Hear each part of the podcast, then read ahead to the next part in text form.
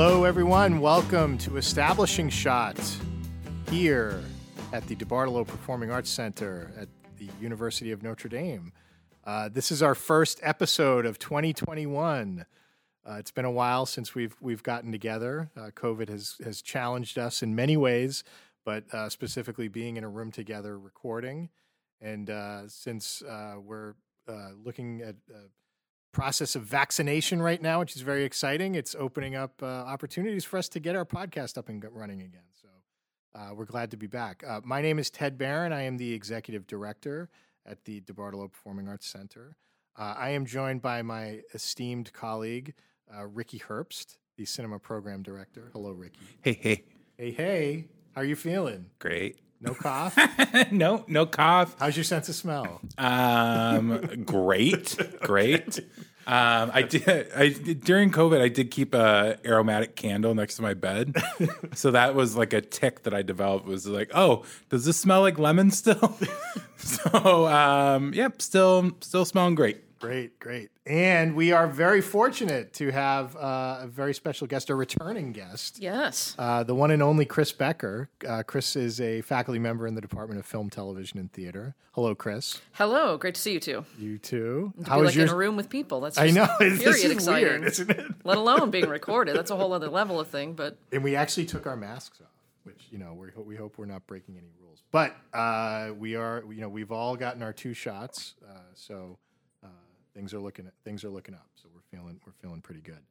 Um, so we are going to uh, for for this is a kind of a special edition of of establishing shot um, because we're we're a little partly because we're a little out of practice, but also uh, because we thought uh, it would be fun to focus on uh, the Oscars this year uh, because it's such an unusual year for the Oscars and kind of talk through just the dynamics. So we don't have our kind of here's what's coming to the Browning Cinema uh, recap because there ain't a lot coming to the Browning Cinema right now. There's an econ class in there on Thursday. it's going to be great. yep, yep. I showed Blowout for my class the, the last night, which which was a lot of fun.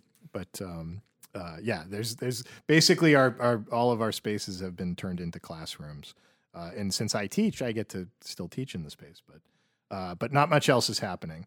Um, and um, and nor will we be doing our top our our uh, trademark top three this week. So we're gonna we're gonna put that on pause for for now, uh, and we're just gonna do kind of a, a, freewheeling deep dive into kind of Oscar season as we're heading into the Oscars. Oscar season being much longer than it usually is, uh, and just weirder in so many ways. We thought it would be kind of fun to to take it up and kind of see see what people are how people are even making sense of the Oscars this year.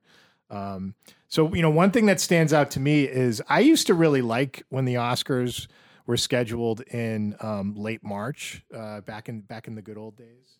And I forget when the switch was made to move it into February. Maybe it must have been sometime in the, you know, maybe mid two thousands, or maybe it's maybe it's earlier than that. Like, I think early 2000s is when they made the move, if I remember correctly, because I think I was an undergrad. Okay. So yeah, so because I, always associated it with with kind of the beginning of spring, and you know, just there, there's like a sensory experience I would associate with the Oscars of it. You know, you're when, once the Oscars happen, you're you're deep into spring, and weather's getting better, and um, you know, and things are changing, and Right. The third Monday in March or whenever they were uh, overlapped with a big track meet at the University of South Dakota when I was in high school. but a cool thing that my parents let me do was they would record the Oscars and then let me stay home from school on Tuesday to avoid like spoilers and let me watch it. Wow, that's incredible parenting. Yeah. they were really good at uh, school doesn't matter as much as you getting to watch stuff and not having it be spoiled. So Yeah. So when it moved to Sunday, I was like, well, Grant, I wasn't really. I'm not competing at track uh, events at a very high level anymore. um, but uh, it- I like the move just because it doesn't invade the work week in the same Yeah. way. Yeah, it kind of made it easier for um, Oscar parties. I think if you were doing like a, you know, because you could do like a Sunday afternoon into the evening, and you know, however many people would stick around till the bitter end. Right. it's was always kind of a, a it, it was an endurance test. And we've done that for years now for our film society. So we have a Sunday night film society course, and the you know Oscars on Sunday. That's always a spring screening, and then that also allows me across the semester to put you know to um, to screen some Oscar films that, for instance, ND Cinema might not be showing, or to do tie-ins. So if there's an Oscar-nominated director, we can watch a past film by that director. So Right. um, that's always fun. And then the the group experience and the Browning Cinema isn't the most fantastic place to have a nice, loud, boisterous experience Right. because It's it's supposed to be dead. Yes, it, it's mean, kind of it's dead. But uh, those moments where something does pop then are really incredible because you really feel it. And so Mm-hmm. I remember um, uh, the, you know, of course, obviously the La La Land Moonlight, you know, one instantly Oh, yeah. comes to mind. I was but, there for that. I was there too. We were all right next to one another. but the other one, when the artist won, and we had, um, and I'll, I'll drop his name since he's still around on campus. Javi Zubizarreta was there, Mm-hmm. and he was really rooting that film and for that film, and even had like a French flag, and so it won, and he was like running around the theater waving his flag, and so that That's amazing. that stood out too. Shout out to Javi. I'm impressed that anyone had that much energy for the artist. Yeah, it was. I guess just you know get, go French or something like that. I, I'm pretty it was sure like what it, is. it had its moment where people were just kind of like deep into it and in rooting for it. I mean, I can remember when uh, what's the actor's name? Um, I'm forgetting his name. Dujardin. Dujardin. Uh, that when he was on, he showed up on Saturday Night Live and, and like a cameo in, in some sketch that they did, and it's a really like spirited sketch where they're they're in a French cafe, and it was like that guy's great. That guy deserves to win the Oscar, and then he won, and it was kind of like yeah, like let it win everything. Um, and now and like now nobody talks about the artist. It's kind of been forgotten. No. Well, no one's running around with like an American or an Iranian flag for Argo or something. right? no, no, it's not quite the same. But Those but, early 2010s were kind of a but- "Meh, yeah, yeah, yeah. You have a spate. Um, but it's but it's so and so back to the scheduling thing. So you know, so the Oscars moved into February, and then was it this last year was kind of when they they seemed to kind of screw it up where they moved it really early into February. Um, if we remember, you know, the last time we got to watch the Oscars, uh, I'm thinking about you know, like one of the last social gatherings that I hosted at my house was, uh, you know, peop having people over to watch the Oscars in February of 2020 uh, when Parasite won Best Picture and Best Director, which was you know that was a good a good a good end result. moment, yeah. that was a, that was a good Oscars for that for that end result. Um, but uh, but it was but that they moved it so much earlier. So your point, Chris, about you know trying to time it time uh, the Film Society series where you could you know watch things in advance. It was really hard to do that year Yeah. um, because because things were so things were so early in the schedule. Um, and now this year, uh, All the time in the world. we've got all like we've got an Oscar season that se- that on the one hand has seemed interminable, but on, on the other hand, like usually the issue with it kind of going on for too long is you get so sick of it. On the other on the other hand, I feel like it's become invisible because you know it's you know the Oscars are going to be happening. Um, you know, by the, you know, we're recording this in in uh, mid April. It's going to be at the end of the month, and um, people just aren't. It's it, my perception is that people aren't really paying attention this year. Well, even my husband, he's a huge Oscars buff. You give him a year and a category, at least Mm-hmm. the major ones, and he'll tell you who won. Like he follows it that closely. And so I told him I was doing this podcast. He's like, "When are the Oscars again?" Like he doesn't even know when they are right this year. and yeah there's just there's it's just it's fallen off so i mean and, and they've had this I mean I, I and i didn't you know kind of count the days or whatever but is it seems like the time from when the nominations were announced to the actual ceremony is that that's been extended maybe i don't know It- it's confusing how it's all kind of worked this year um, well, you know, the one thing is they clearly they extended the eligib- eligibility window because of you know things not being able to be released in theaters, right? So there were films that could go theatrical. I mean, there were things being released at, in January and February that I guess were eligible this year, whereas that would have been against Yeah, like The Father is, is an example. Like just came out on, I think it had a theat- like a brief theatrical run and then um, premium VOD in late March. And that, Okay. you know, obviously the ceremony would have been over. But Yeah, uh, yeah. Um, and the fact that they're, you know, they've made the exception for things not be, you know, for, uh, you know, not having to be theatrical, which you can understand with COVID. Curious whether that holds going forward, if that's going to now be kind of a new rule that they. Or in December 21, are we going to have, December of this year, are we going to have a major like deluge of prestige pictures? We're like, well, we got a big Oscar dump. yeah. The other thing I was looking up is the voting window this year is it's insanely short. Um, well, it's, it just seems short. It's it opens uh, on April fifteenth and then closes on April twentieth, which you know that does you know for for Hollywood people that doesn't seem like a lot of time to get your to get your votes in. Yeah. Um, so I don't know what that. I mean, maybe that's typical, but I didn't. I wasn't able to sort of find out whether you know whether they typically have that much time to to cast ballots. For the Well, and the other part of, I assume the usual routine for them of voting isn't just watching things; it's also having conversations with people about and like narratives take hold. And you Yeah. have, um, I was listening to another podcast, KCRW's The Business, and um, their, their awards, you know, guy was talking about how, as a journalist, he's spent this whole time at home and he's not even able to talk to the people he's he's covering really. And he talks about usually there's events and there's lunches and you get a sense of what members are thinking and what they're watching, and then um, they're not having these conversations with each other either. And a lot of those conversations guide how they're thinking about films or what seems to be the front runner or what they're rooting for because that's what either everyone else wants or that's the underdog to root for. So none of those conversations are really happening.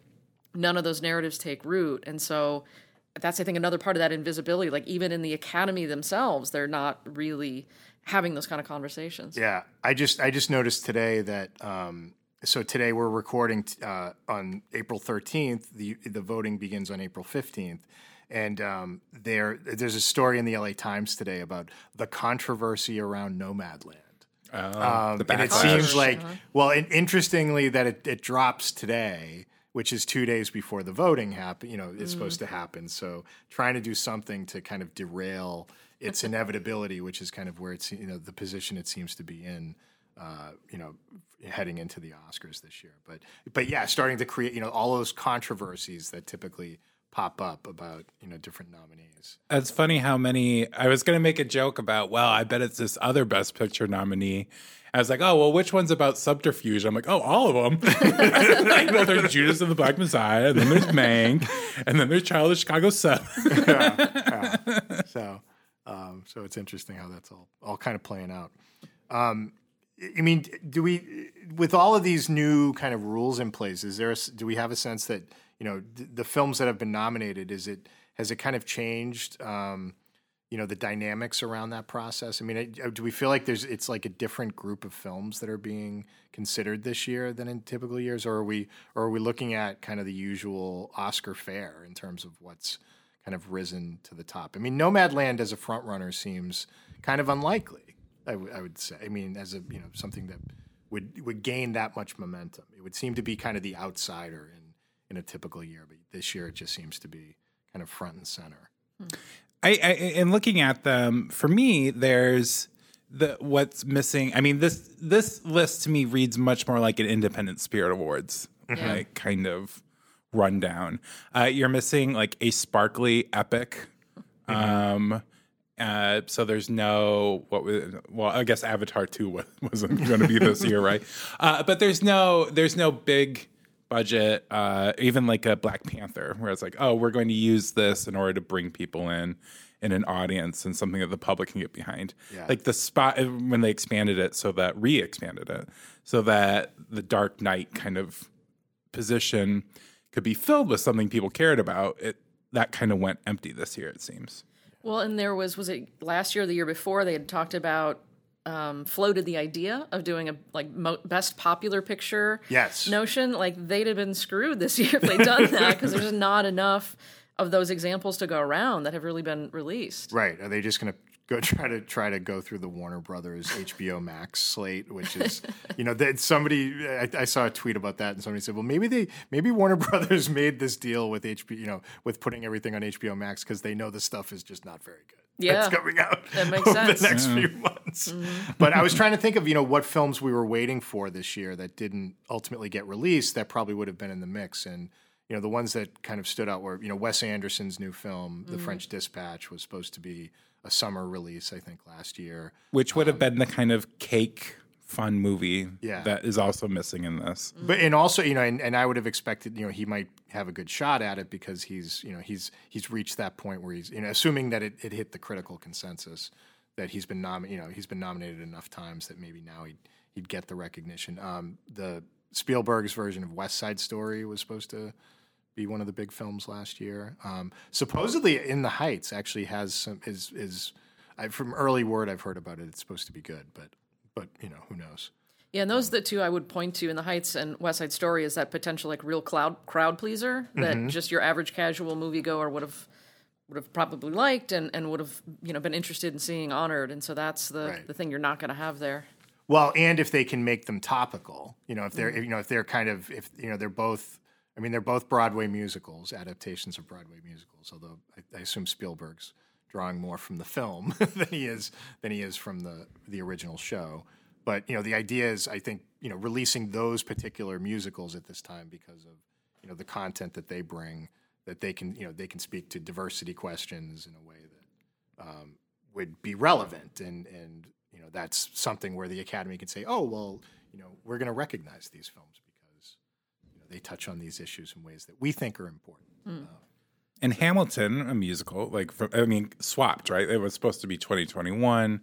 It gets moved to 2020, and people are like, well, I don't know what to do with this. so was hamilton supposed to go to theaters was the was the the the version that's on disney plus was that originally supposed to go to theaters I believe so. Yeah. was that the, Yep. okay But it makes sense to just go, you know, to use it as, you know, whatever kind of um, trinket to get people to Disney Plus. Mm-hmm. So in that, it kind of loses. I mean, it was already kind of questionably a movie, so then it becomes, oh, this is just kind of TV ish, you know. yeah they don't So seem it- to know so what it's to not do in it. this mix. yeah they don't it does it didn't get i mean i don't know if it was eligible to get nominated but it Got a Golden Globe nomination, Right. and everyone was like, "What's up with that?" yeah yeah because Globe's it's going to globe. so that's the other. So then you know the, the- that sort of goes to the question of you know what do we even think um, it's going to look what the Oscars are going to look like this year? Because there's you know the other thing is building up to the Oscars is you usually have some press about you know who's going to. I mean the host thing is has become kind of a, a hot potato nobody wants to kind of deal with, but. Um, the uh, so there's I, from what I've read, there's no host again this year.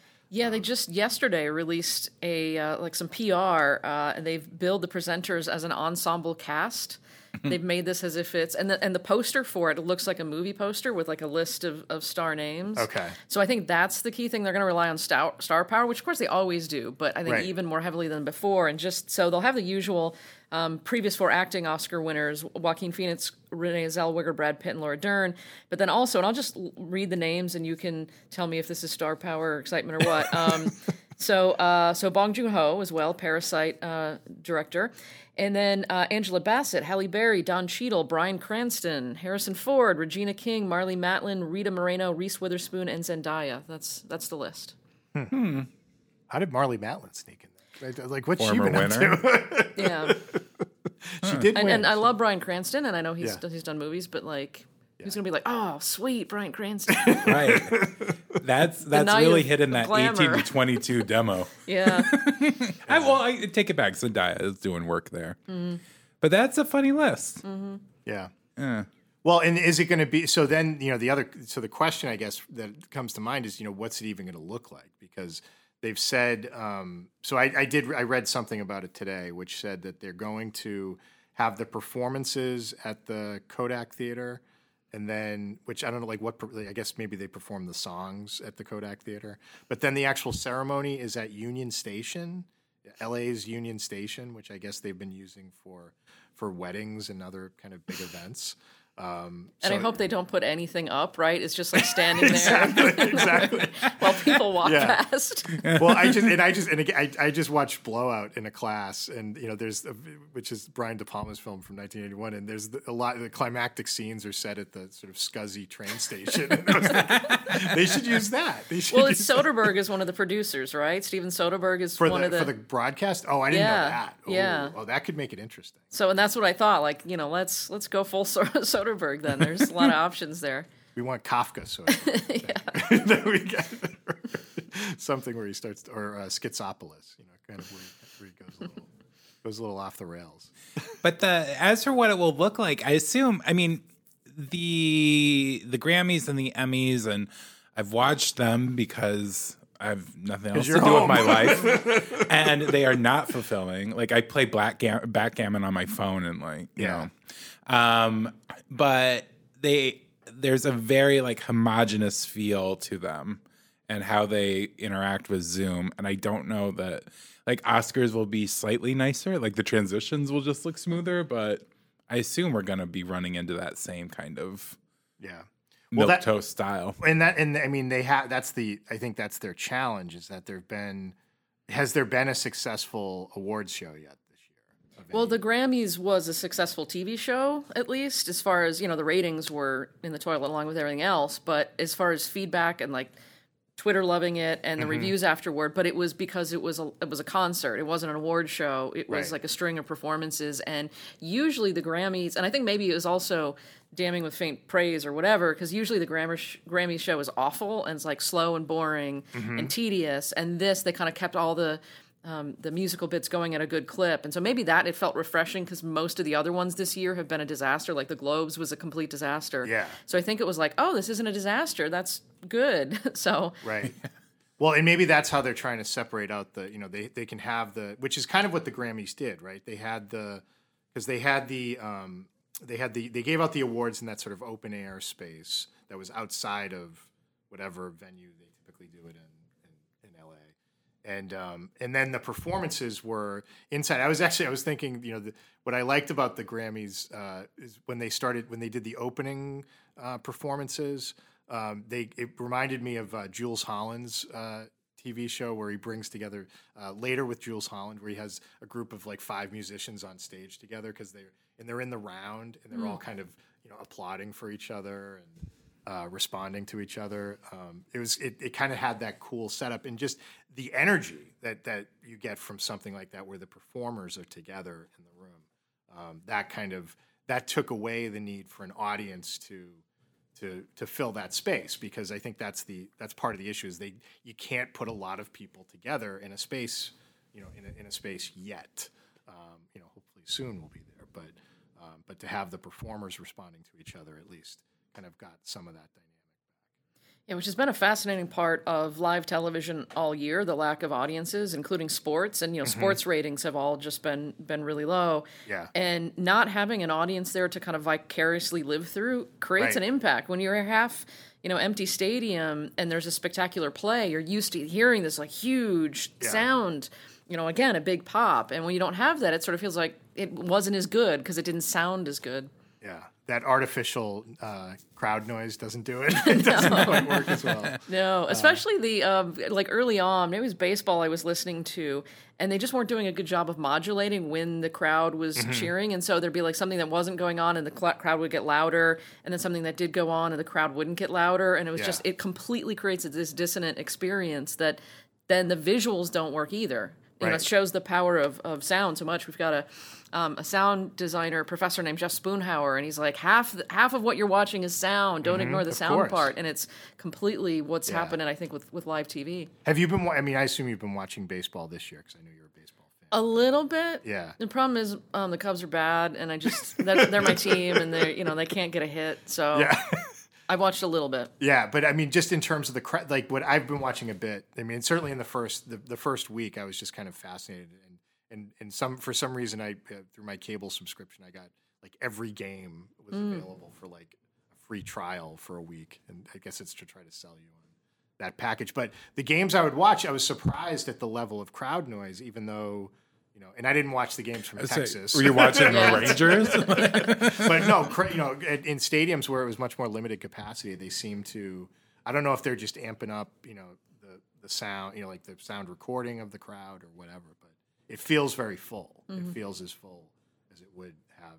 Like I think of, you know, I mean, I grew up a Red Sox fan, thinking of watching like a Sunday matinee, you know, afternoon game, and uh, it being like dead. You know, you, you you would feel the deadness of the crowd at certain games, and now that's uh, that you know that live crowd. You're right. I mean, the live crowd experience is really kind of essential to that. And it's interesting how in like different sports, how they'll use that to make a narrative. Like, oh, there are less upsets happening in tennis because there isn't the crowd to really get under the underdog, and Right. it allows you know favored players to just kind of roll through. Uh, but then in basketball, oh, they're not intimidated by the crowd, and so the underdogs are winning this year. And it just it's fitting whatever story they want to tell, and I can see that also. People saying like, "Oh, well, we watched this year alone, so that's why we ended up with these kinds of films as respected." And it's like I think I don't know. I think it probably would have been pretty similar had audiences like the audiences getting together to watch um hillbilly elegy one of them one of like fired him up Yeah. and like uh you know waving their kentucky flags and like Well, and especially I think they're like the kind of film that benefits from exactly what you're talking about just wasn't there. So you can't say that you know it. You know they're absent because you know it's sort of like a self fulfilling prophecy. Like we didn't have a chance to have those kinds of things, and so of course they w- they couldn't have been nominated. Yeah. Well, so like let's let's assume let's assume you know the the last Wonder Woman movie was was good, which it wasn't. I haven't seen it, so we'll let that go. It was you know it was it was that was that I mean I think that was supposed to be kind of a big I mean that wasn't necessarily supposed to be an Oscar winner. Um, but it was supposed to be kind of a big crowd pleaser and you know you're supposed to have this kind of enthusiastic response and it and it just it just fell flat and and and how much of it that was even more compromised by the fact that you know people seeing it it was primarily limited i mean it was in theaters but most people saw it on hbo max um, so i don't know or Tenet, where like that potentially could have had like this patina of respect to it.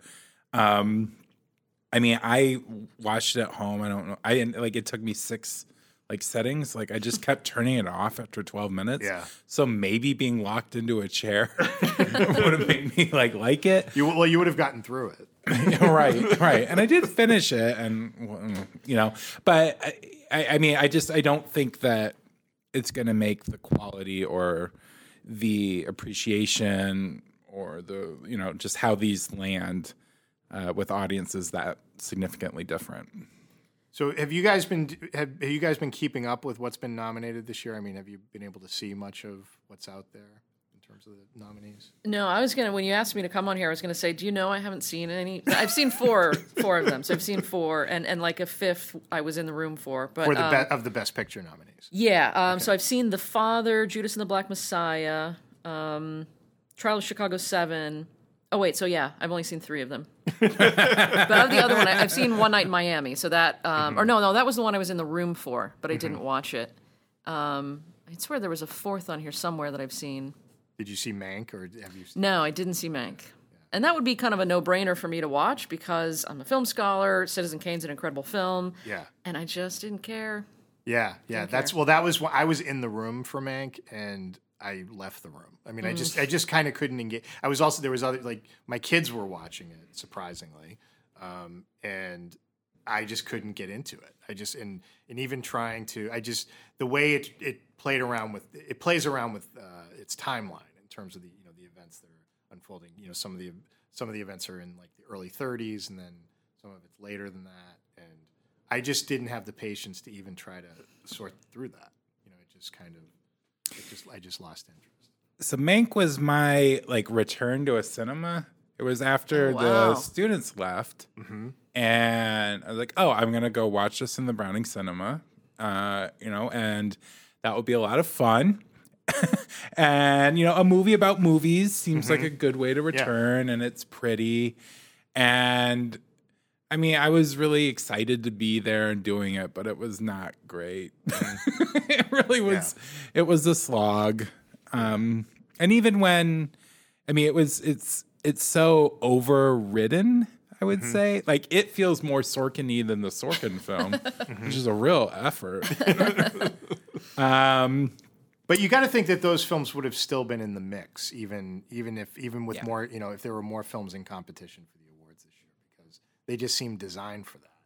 Yeah, Trial of Chicago Seven is Oscar bait. Yeah, yeah, pretty obvious. Um, yeah, so um, what ones have you seen, Ted? I've seen. So let's see. I've seen. I watched Judas and the Black Messiah, which I actually liked. Um, you know, not a perfect film, but I thought relative to a lot of the other, it's it's a you know it's mostly the Netflix and the you know Amazon. Is it Amazon Prime where things are ended? Yeah, a lot of stuff's ending up on Amazon Prime.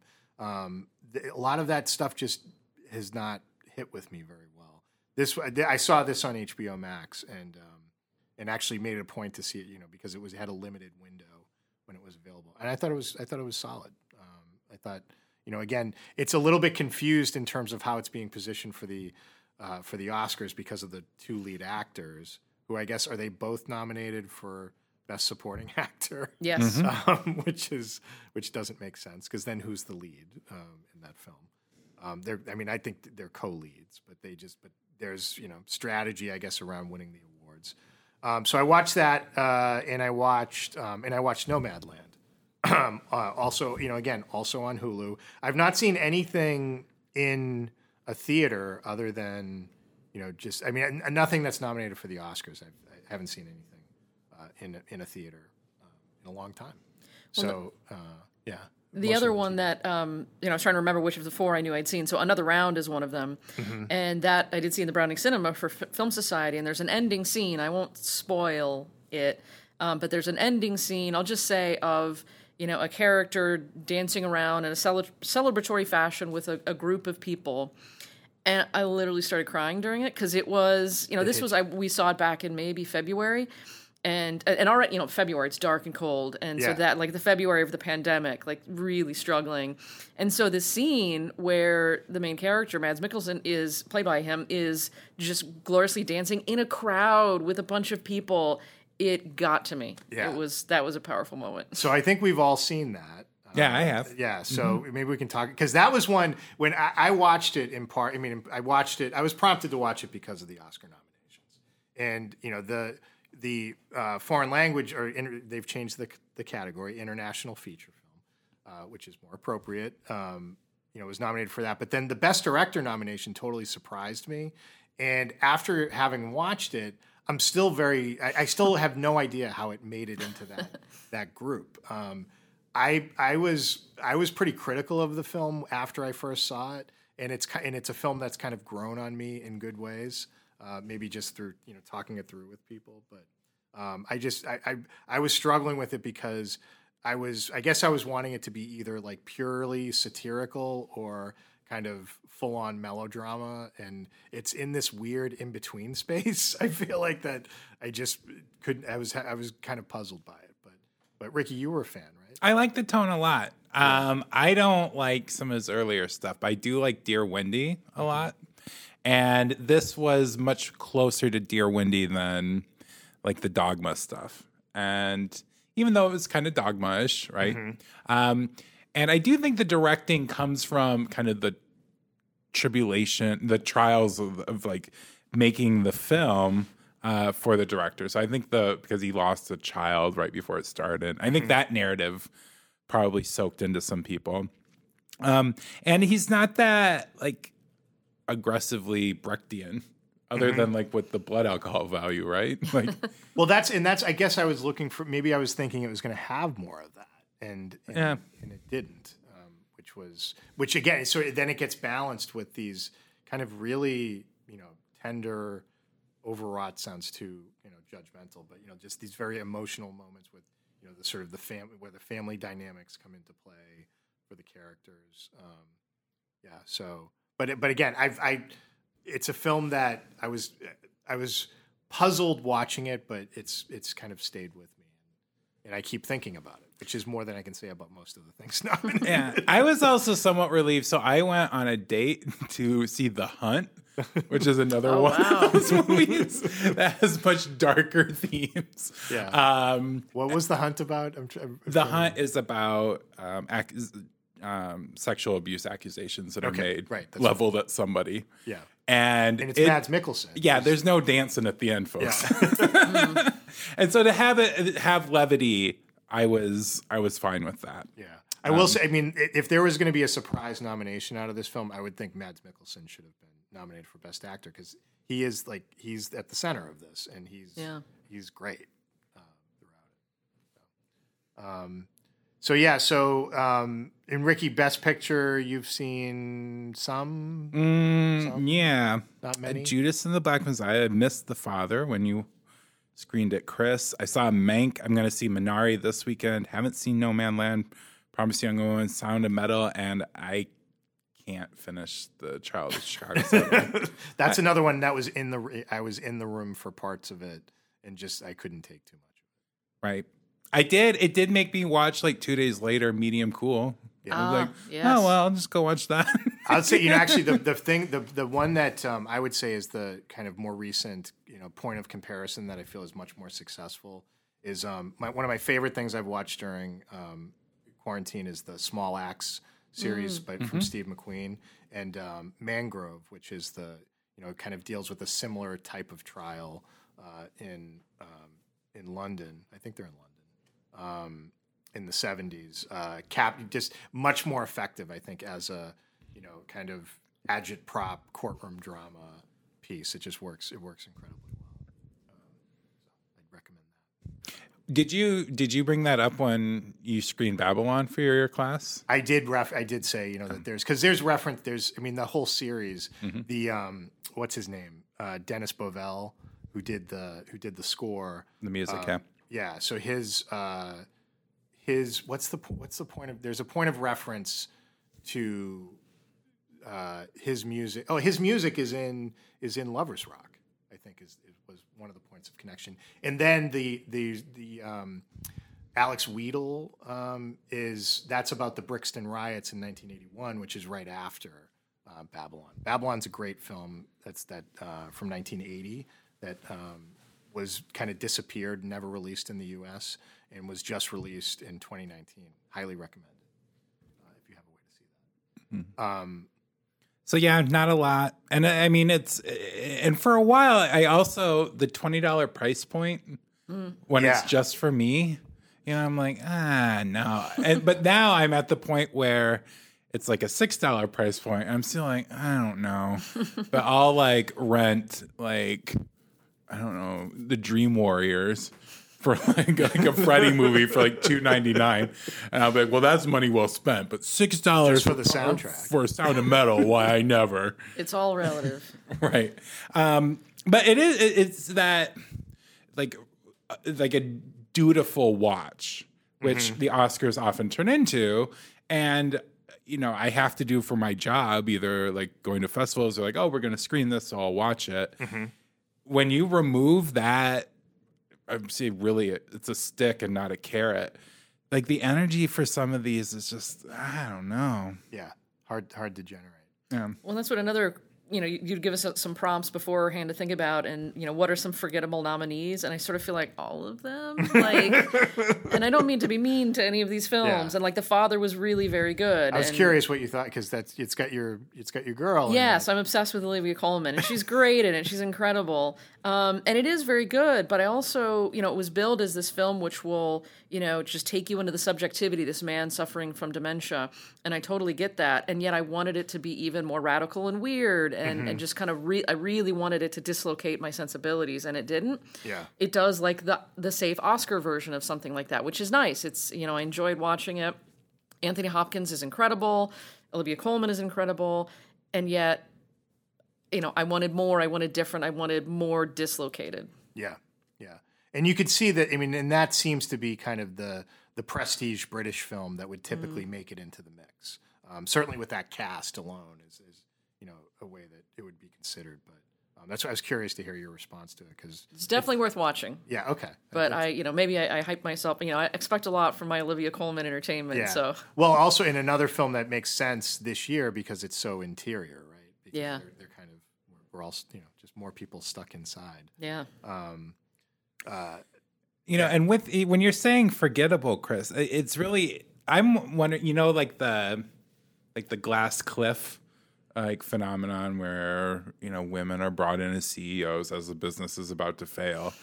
I wonder sometimes, like with now the diversification of the Oscars, is it like, well, this sink, this like ship is sinking, so now we'll change, and like you know, it's it's funny that it's the most forgettable year, but it's I don't know if it's the most diverse year, but it's certainly a very diverse year. Mm-hmm. yeah. And those two in combo, I don't know if we'll make a lot out of it, or you know, if next year it will come back and it will be the same way. But it's funny that it's it's down year is also the year where they finally do get some substantial changes in terms of Right. uh, race and age in some of the categories, and and legitimate nominees. I mean, I think you know the ones that are favored right now. I think are all. I mean, for the most part, are are pretty deserving in terms of you know the category. You know, Nomadland is favored to win. I think relative to this group of films, it's probably the film. You know that that I, I guess it's the film I would vote for. Again, I haven't seen everything, um, but you know, there's nothing else that that I that I feel that strongly about. So so perfect. You know, let let's you know let's have Nomadland win this year. Um, but um, and I think even in and then in the acting categories, um, you know, the actors who are kind of favored. Um, you know, Daniel Kaluuya is supposed to. He's he seems to be pretty locked in for best supporting actor. Chadwick Boseman, hard to beat a posthumous uh, win in that category. Um, but he's actually in that film uh, is, in my opinion, an utter mess. But he's actually kind of he's the most compelling thing in it. So you know, give him props for that. Um, the best actress category, I have no idea where that's going to go because I've seen the the sort of precursors to the Oscars. They've been all over the place. There hasn't been any kind of consistency in terms of who won it. Um, the one that I did see in, in, that category is I did I saw the um, the Billie Holiday movie, which is not very good. Um, but that performance in it is extremely Oscar y. You know, it's just like she's you know she puts herself out there in ways that it, I, I assume she's going to win because it just kind of in the traditional mindset of who wins an Oscar, it's that kind of performance where an actress puts herself through the ringer hmm. to um, you know to get that to get that recognition. But who knows? Uh, who knows how that's going to play out? So, um, are, are, there any are there any films that did make it into the mix that we're kind of maybe kind of rooting for? Is it or is it because we're kind of seeing them as largely forgettable that it's just nothing's really kind of standing out. Um, I liked Collective, um, which is actually a dual nominee. It's nominated for uh, best documentary and best um, international film. And this is so the story behind this is really interesting. It's about it kind of it takes place set in Romania, and it's a follow up to events where there was a fire at a nightclub, um, which was very tragic. Um, you know, something like thirty people were killed, um, but but many more suffered uh, serious burns. Um, and basically, that uh, that event instigates a uh, kind of an investigation of um, the hospital system uh, within Romania, which is found to be incredibly corrupt, and the conditions that people are, uh, you know, for specifically for burn victims, are just uh, you know unimaginable. They, they sh- there's some pretty harrowing footage, um, but it focuses primarily on uh, the reporters who broke the story um, and actually investigated the case for you know quite some time. And Chris, you pointed out that they, these were sports reporters you had heard. In yeah, I'd heard a podcast interview with maybe the producer, the director, or something like that. And so yeah, like your average you know political reporter or, or cultural reporter wasn't given access, and they're not they're used to not being able to you know they're mm-hmm. kind of because of press reception uh, repression they're not used to being able to actually investigate things. But sports reporters are getting given a little more free reign, yeah, um, because that realm is seen as well. That's not serious. That's fun. That's sports. That's entertainment, yeah. and that they were the ones who actually then started pick up on the story because they knew techniques of investigation that standard reporters didn't. Yeah.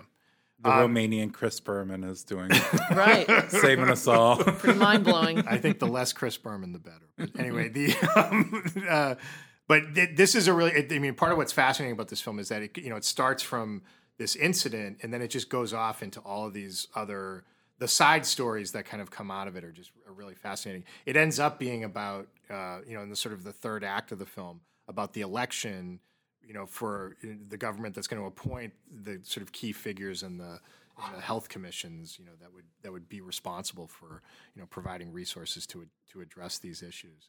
Um, and one of the things that stands out, you know, and, and, after watching it is that you see when you see the election results, the turnout is just um, absolutely terrible among, particularly among young people who should be, you know, in the in light of these events that have happened, you would think they would be the ones that would be motivated to vote, but uh, not the case. So I'm hoping I'm hoping that gets you know it's got two shots uh, for recognition. I don't know if it'll win either category, but but nothing else really standing out, I guess, in terms of the nominees. No, and the the short films, like I generally will watch those every year. Yeah, and I don't believe I've seen one. Maybe if I saw an animated short before something, but nothing rings a bell. And yeah, I think unfortunately for these, uh, they're they they're, they're popular when they're screened and they have a life and they get out there. But that program's just not going to be seen by people really. So You, I mean, you think that the oh, you mean the, the shorts program won't be seen? yeah. yeah. I'm already jumping ahead to thinking about the the, the Oscar program itself. I mean, Oh, you know, what is you know because again, you know, what is we've already we've talked kind of about what the what they've said the ceremony is going to be, but I'm just curious if you know are people is it going to be kind of priority viewing for people this year, or is it or is this lack of momentum really? Are they going to see a pretty big drop in ratings? And um, you know, I don't know. I don't know what to expect. May, or I can also see something where when you said like Twitter was all about, you know, Twitter was actively engaged in the Grammys and giving good feedback. If people, because they are watching alone and it's boring, will be more like active online, so maybe we'll get more conversation. This is a real like silver lining potentially, but Well, that's what even with that Twitter activity, the Grammys ratings were still down like fifty percent. You know, Mm-hmm. so I Right. think it's just inevitable. There's just no question. Like the, the surprise, like the biggest surprise of Oscar night would be if the ratings are okay. Yeah, it just seems inevitable. I just hope they make it shorter. Yeah. that's, you know, this is maybe one of the benefits of this. We were talking about this, Ricky, where you know maybe they go back to just reading off, you know, a list of a list of winners instead of instead of all the pomp and circumstance. which would be I, you know, in some ways that would be neat because, well, I guess no. I take it back. That would that would not be fun. that would just be that would be worse of a worse situation. I think. Yeah, you still want the craziness of the ceremony. Um, so, are there any things you know that that weren't nominated that uh, you know? If, I, I guess one of the questions I, I put out to you guys uh, when we're getting ready to do this is if you could give an Oscar to any recent film, or you know, since the rules have been thrown out, let's throw in television. uh, you know, what would you what would give you what would you give an award to? Is there anything that you've you know you've seen in this past year of isolation and This is our patented top one segment. Fun, yeah. Well, I appreciate you you open it up to TV show because I don't know that I would have had a film. Yeah. Um, but uh, TV show and and this one I, I'll work this in in relevance into awards because it got snubbed by the Golden Globes. okay? Uh, and that's a TV show called I May Destroy You on HBO, which Mm-hmm. was the best TV show I saw. And it was a British show, so I mean, HBO picked it up. Um, Yeah. But um, best TV show I saw last year, one that sticks with me. The ending episode will stick with me for as long as I teach television for the rest of my life. Oh wow. Really incredible show, and didn't get a single Golden Globe nod for anything. Mm-hmm. So I would give it an Oscar of some sort. Is it um, is it a limited series where it's just one season? Yeah, one season, uh, ten episodes, I think, twelve, perhaps twelve sounds right. Um, and so yeah, limited series, and so there won't be a season two. Um, Okay. And it ends just in this really incredible way that makes you think through the entirety. It's it's a, a narrative about sexual assault. The creator of it, um, who if I keep talking, I might remember her name, and I feel terrible that I can't remember I her can't name. either. I know, I but can have see her just I've just told her it's like one of the greatest shows ever. So that's Yeah. hopefully good enough. Yeah. But um, she herself was a victim of, of sexual assault, and so it's interrogating some of the things she she went through, and the notion of trauma, and how to recover from that kind of experience, and how to deal with uh, feelings of um, you know anger and and lashing out, and how to you know recover from that kind of trauma. And so the narrative itself takes you through some of that, and then the final episode in particular does this really incredible um, narrative. Um, trick of sorts um, that just really flabbergasted me and and um, again kind of makes you think through the whole journey to get there and and it's you know beautifully acted by her and um, her um, other people in it and it's you know great writing it's excellent Michaela Coel. thank you i apologize I had to look it up. michaela coel that i couldn't remember that That's okay. Ricky, how about you? Anything recent that you're? Yeah, I there would be. Well, I'll, I'll cheat a little bit because one film that conceivably during this odd year could have snuck in uh, that I really liked is First Cow. Although First Cow, by some maybe it wasn't eligible. I don't know, but it's up for. I think it was because it was theatrically. I mean, it, I, I guess it kind of came out in the year before, but then theatrical release pre, like just as COVID broke out. right, and it was nominated for you know other more like independent type awards. Uh, but it's great. Um, and I don't know what I would necessarily swap out for it. Um, but uh, it's just a really well done film. If you've seen Kelly Reichardt's films, it's it's more of the same, but it's great, and it's a period piece, which is pretty fascinating. Uh, you know, I think roughly 200 years ago, uh, and just very slowly uh, adapts this book and tells a sliver of it uh, to talk about why um, business growth maybe may not be a great thing, and uh, it's really well done. Uh, but one film I will, I, so that will be my domestic one. If there were a foreign language film that I'm going to get behind, uh, Pietro Marcello's new film, Martin Eden, Oh yeah, I forgot about that. is amazing. I love it. He adapted a Jack London story and sets it in Italy, and it's very chronologically ambiguous, uh, but it's uh, just a, a very well done story, and actually could be, in some ways, kind of an epic oh yeah, totally. that could have like fit into some Oscar models, uh, but generally, other than finding itself on critics' lists uh, at the end of the year, and not that many, I don't think, um, uh, it didn't get a lot of hype over here. But it's amazing, and it used to be online and then left, and I'm sure you can find it. it was uh, was it Italy's submission for the Oscars? I don't think so. No. Okay. No, I think that Sophia Loren won, right? Oh right, right, right. I think. I don't know. I do not know. Which But- has a which is nominated for um, best song. Mm, there you go. Uh, but but it is it's very worthwhile, and I think it would be well. We'll show it in the fall, so come to the Browning Cinema.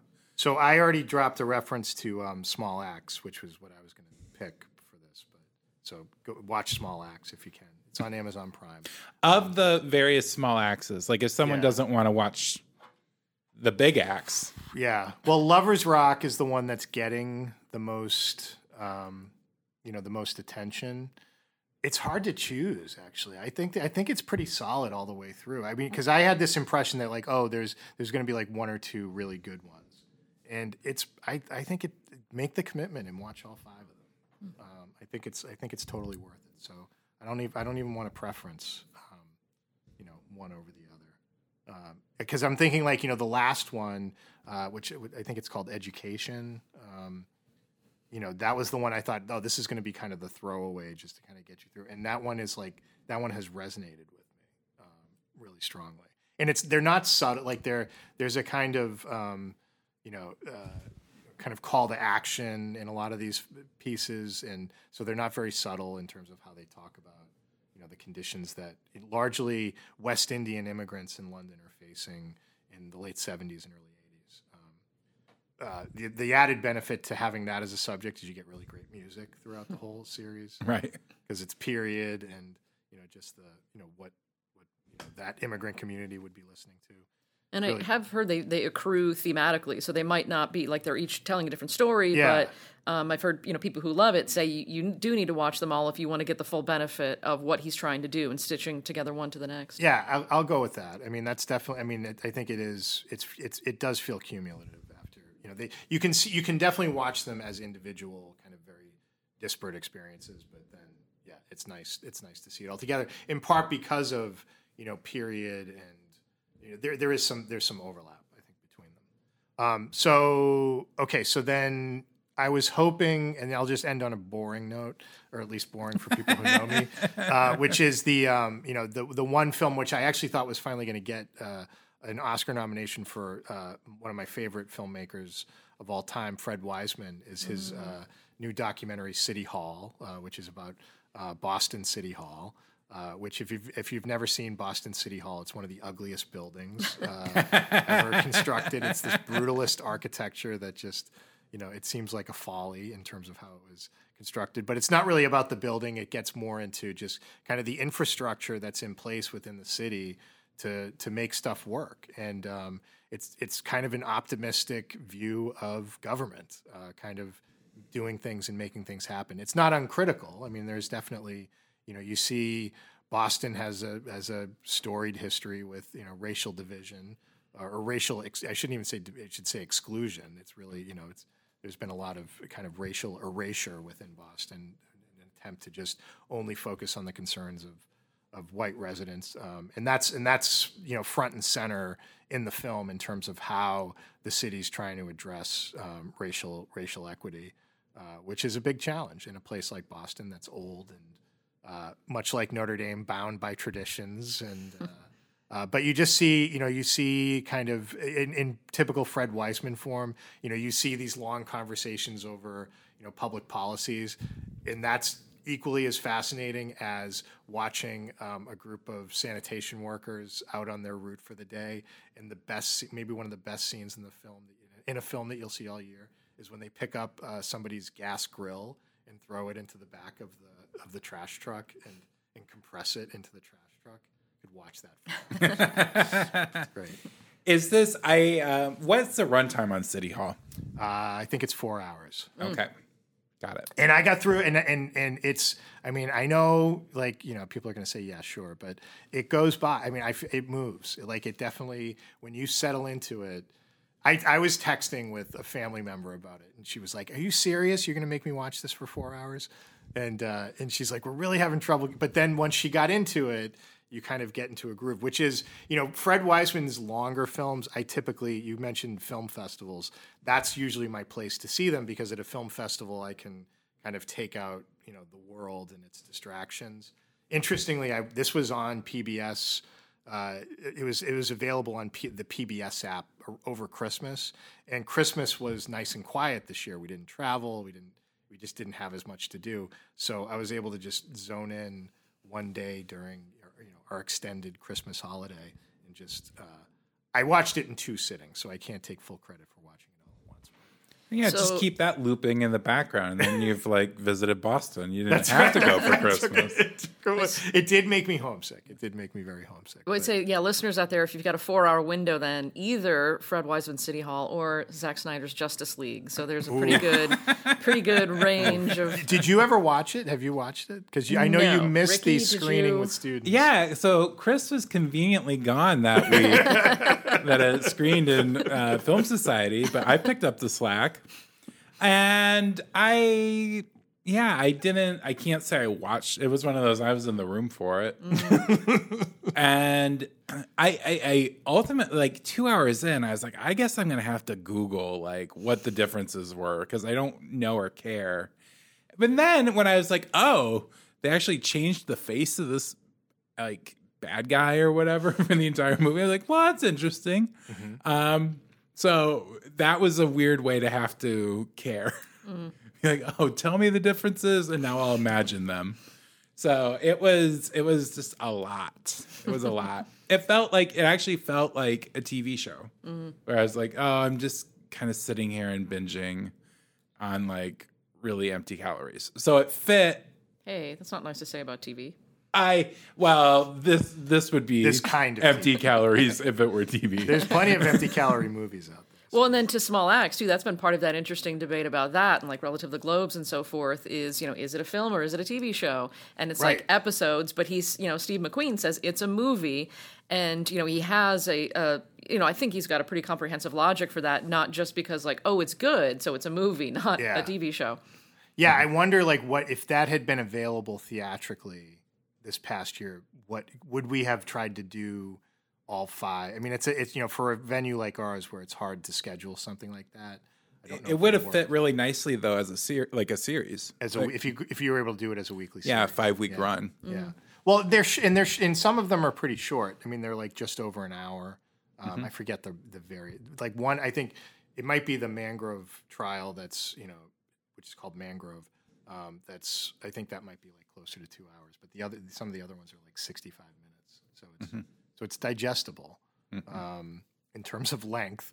Uh, but uh, yeah, the Justice. I mean, I was curious about Justice League. Is you know, I, I watched it actually all in one sitting with with my son, who was who was eager to watch it, but but also eager to criticize it going into it. So uh, he just, but he knew, you know, based on his interests, he he really wanted to see it. So we sat and watched it. Then I think the night or a couple of nights after it got loaded up to HBO Max. And I would say what was interesting about it and why I was saying this is kind of like binging TV was it wasn't filler. You know, like sometimes you have three hour movies that are just bloated. And it wasn't bloated, it was just a lot of a lot of I don't care. Uh, which doesn't get you very far. Yeah. Yeah. So. All right. Well, that's um, that's kind of the state of things uh, with the Oscars and uh, with all of us. So, Chris, thank you so much for joining us. Thanks you, for thank having you. me. that was made very it so much better. It made it, it inspired us to get to get back on our horse and get this and get back to the rodeo. If I can push that analogy further than I should. Um, so thank you again, um, and Ricky, great to see you. Likewise. uh, hopefully, uh, we will be back soon with uh, more episodes of Establishing Shot.